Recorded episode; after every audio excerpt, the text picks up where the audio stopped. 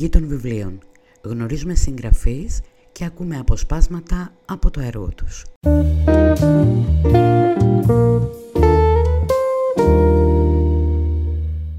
Γνωρίζουμε τον Θεόδωρο Παπαθεοδόρου και το πρώτο του μυθιστόρημα «Ο τρίτος δρόμος είναι της αγάπης».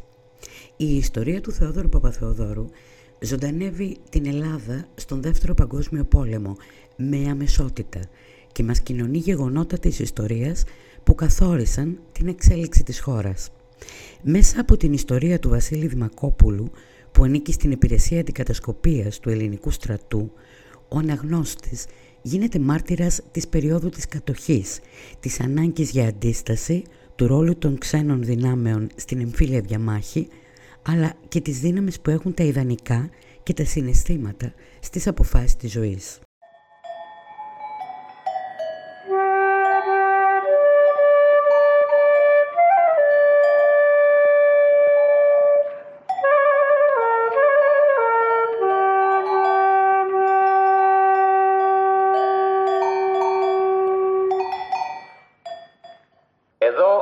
Ραδιοφωνικός σταθμός Αθηνών. Μεταδίδομεν το πρώτον ανακοινωθέν του ελληνικού γενικού στρατηγίου. Οι Ιταλικές στρατιωτικές δυνάμεις προσβάλλουν από τις 5ης και 30 πρωινής της σήμερον τα ημέτερα τμήματα προκαλύψεως της ελληνοαλβανικής μεθορίου. Οι ημέτερε δυνάμεις αμήνονται του πατρίου εδάφους. Στα αλβανικά σύνορα Ο πρώτος νεκρός Λονδίνο Πρώτες πρωινές ώρες μετά τα μεσάνυχτα Το τηλέφωνο χτυπά ξαφνικά στο σπίτι του αρχηγού της αντικατασκοπίας της Μεγάλης Βρετανίας. Ο αρχηγός σήκωσε το ακουστικό βιαστικά. Από φόβο μήπως ανησυχούσε η σύζυγός του που κοιμόταν στο διπλανό δωμάτιο. Μάταια όμως. Ο δυνατός ήχος είχε ακουστεί μέσα στην ηρεμία της νύχτας τόσο έντονα που το πιο πιθανό ήταν να είχαν ξυπνήσει ακόμα και οι γείτονες. Στην άλλη άκρη της γραμμής ήταν η γνώριμη φωνή του αξιωματικού επιφυλακής από την υπηρεσία. «Κύριε Διευθυντά, με συγχωρείτε για το κατάλληλο της ώρας, μα είναι πήγον. Μόλις ήρθε σήμα από την πρεσβεία μας στην Αθήνα. Νομίζω ότι πρέπει να έρθετε εδώ. Με απόλυτη βεβαιότητα από σήμερα Ελλάδα και Ιταλία βρίσκονται σε εμπόλεμη κατάσταση. Την ίδια ώρα, χιλιάδες χιλιόμετρα μακριά, κάπου κοντά στη μεθοριακή γραμμή των ελληνοαλβανικών συνόρων, ο νεαρός δεκανέας Γιώργος Γκέκας από τις φυλιάτες της Υπήρου φύλαγε σκοπιά προσπαθώντας ανήσυχος να επικοινωνήσει με το κέντρο διαβιβάσεων στην έδρα της μονάδας του. Γύριζε επίμονα τη μανιβέλα του εγκατεστημένου στη σκοπιά τηλεφώνου και καλούσε συνεχώς το κέντρο. Η βαριά χλένη του με τους υψωμένους γιακάδες τον προφύλασε από το ορεινό ψύχος. Τον εμπόδιζε όμως στις κινήσεις του. Το κράνος ήταν μεγάλο για τα μέτρα του και έπεφτε διαρκώς μπροστά στα μάτια του. Ωστόσο εκείνος συνέχιζε να προσπαθεί εντατικά. Έπρεπε να τα καταφέρει. Έπρεπε να ειδοποιήσει. Έπρεπε να αναφέρει ότι άκουγε περίεργους θορύβους πολύ κοντά. Ότι έβλεπε σκιές και κάποια φώτα να κινούνται απέναντι, στην πλευρά της Αλβανίας. Μα σε εκείνον βρέθηκε να τύχει τέτοιο περιστατικό, στη σκοπιά του, στο δικό του νούμερο. Γαμώ την τύχη μου. Οι Ιταλοί θα είναι οι κερατάδες. Αναθεματισμένο κέντρο, σηκώστε το ρε, ψελίζει οργισμένα. Έψαχνε απεγνωσμένα να βρει βοήθεια. Σκεπτόταν ότι πλησίαζε έτσι κι αλλιώς η ώρα που θα περνούσε υπερήπολος με το επόμενο στη σειρά σκοπό για να τον αλλάξουν. Αποφάσισε να κάνει ακόμα μία προσπάθεια για να βρει επαφή με το κέντρο. Θα άρχισε να πυροβολεί στον αέρα. Η δική του ήταν σίγουρα κάπου κοντά, θα τον άκουγαν. Δεν πρόλαβε να αποσώσει τις σκέψεις του όταν ακούστηκε μια βαριά φωνή από το ακουστικό. «Εδώ κέντρο, εδώ κέντρο. Αναφέρατε παρακαλώ. Κέντρο προς σίγμα 3. Ανάφερε συνάδελφε». Ο δεκανέας χαμογέλασε. «Επιτέλους». Σχεδόν πανηγύριζε από μέσα του. Ξαφνικά είδε μια λάμψη όμως. Μια μικρή λάμψη, ακριβώς απέναντί του.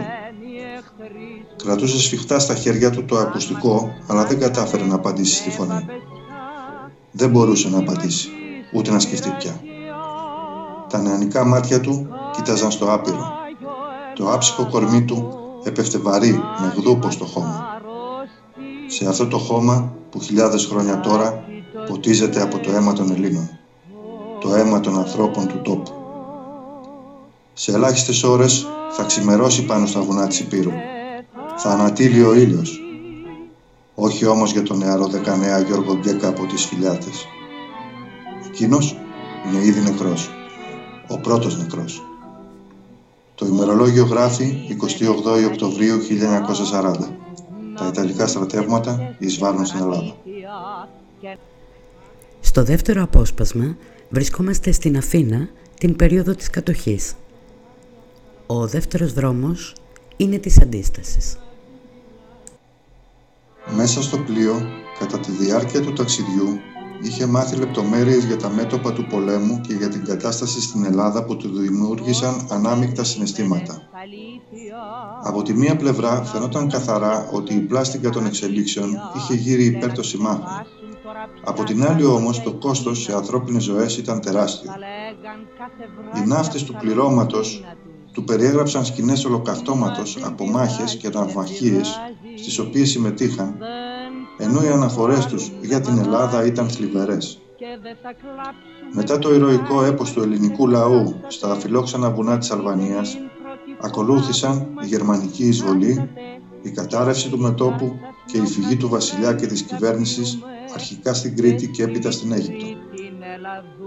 Η τριμερής κατοχή με την ανοχή και υποστήριξη Ελλήνων δοσύλλογων, ανδρίκελων και παραπλανημένων κατέστρεψε τη χώρα εξαντλώντας τις δυνάμεις και τις ελπίδες κάθε πατριώτη.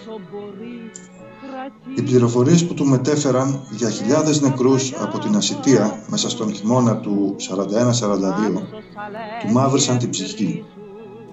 Άκουσε για παιδιά ξυπόλυτα και σκελετωμένα, για ανήμπορους γέροντες που πέθαναν αβοήθητοι στους δρόμους, για σακάτιδες ήρωες του πολέμου που ζητιάνευαν στις συνοικίες των πόλεων για περιουσίες αμύθιτης αξίας που ξεπουλήθηκαν με αντάλλαγμα λίγους τενεκέδες λάδι. Απίστευτα πράγματα. Κι όμως αληθινά. Κατάντια για το ανθρώπινο γένος, για τον σύγχρονο πολιτισμό, για έναν λαό ιστορικό, υπερήφανο και ταλαιπωρημένο όπως οι Έλληνες. Κι όμως, μέσα σε όλα αυτά υπήρχε κάτι ελπιδοφόρο και φωτεινό. Η καρτερικότητα και η αντίσταση. Δύο έννοιες που μετουσιώθηκαν σε μία κατάσταση την οποία θα μπορούσε κανείς να την περιγράψει γενικά ως αντίδραση του λαού. Αντίδραση συνειδητή ή ασυνείδητη. Αντίδραση παθητική ή ενεργητική. Αντίδραση μαζική πάντως. Εκατομμύρια άνθρωποι κάνουν υπομονή προσπαθώντας να μην χάσουν την ελπίδα για καλύτερες ημέρες. Χιλιάδες νέοι στρατολογούνται εθελοντικά στον εθνικό αγώνα, στελεχώνοντας διαρκώς τις τάξεις των αντιστασιακών οργανώσεων του ΕΑΜΕΛΑΣ, του ΕΔΕΣ και άλλων. Οι αστικές περιοχές γίνονται κρυσφύγετα των αγωνιστών της σπουδάζουσας και εργαζόμενης νεολαίας. Γίνονται καθημερινά πεδίο δράσης των πεινασμένων παρανόμων, των φτωχοδιάβολων που σαλτάρουν στα γερμανικά φορτηγά για να κλέψουν μια κουραμάνα ή λίγο πετρέλαιο. Τα ελληνικά βουνά, το διαχρονικό αυτό καταφύγιο των καταπιεσμένων, των καταφρονωμένων, των απίθαρχων, γίνονται πάλι η μήτρα της ελευθερίας. Κάνε κουράγιο Ελλάδα μου να μη μας αρρωστήσεις γιατί το θέλει το Θεός να ζήσεις και θα ζήσεις Ακούσαμε αποσπάσματα από το μυθιστόρημα «Ο τρίτος δρόμος είναι της αγάπης» από τον Θεόδωρο Παπαθεοδόρου.